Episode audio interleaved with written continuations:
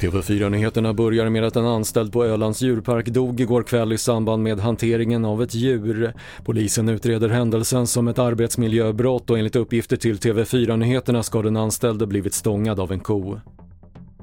En bostadsrättsförening i husen kallade kinesiska muren i Malmö hotas med tvångsförvaltning. Den mycket ovanliga åtgärden krävs av Hyresgästföreningen och dessutom hotas föreningen av konkurs från banken skriver Sydsvenskan. Styrketräning i kombination med konditionsträning leder till längre liv visar en ny amerikansk studie skriver New York Times. Studien bland 400 000 amerikaner visar att med styrketräning en till två gånger i veckan ökar livslängden markant jämfört med enbart motion och ännu större jämfört med de som knappt rörde sig alls. Och hundratusentals människor samlas just nu i Florida för att se när månraketen Artemis 1 skjuts upp. Ombord finns tre dockor men om allt går bra hoppas NASA tidigast 2025 kunna sätta den första kvinnliga astronauten på månen. Raketen lyfter vid halv tre-tiden i eftermiddag svensk tid.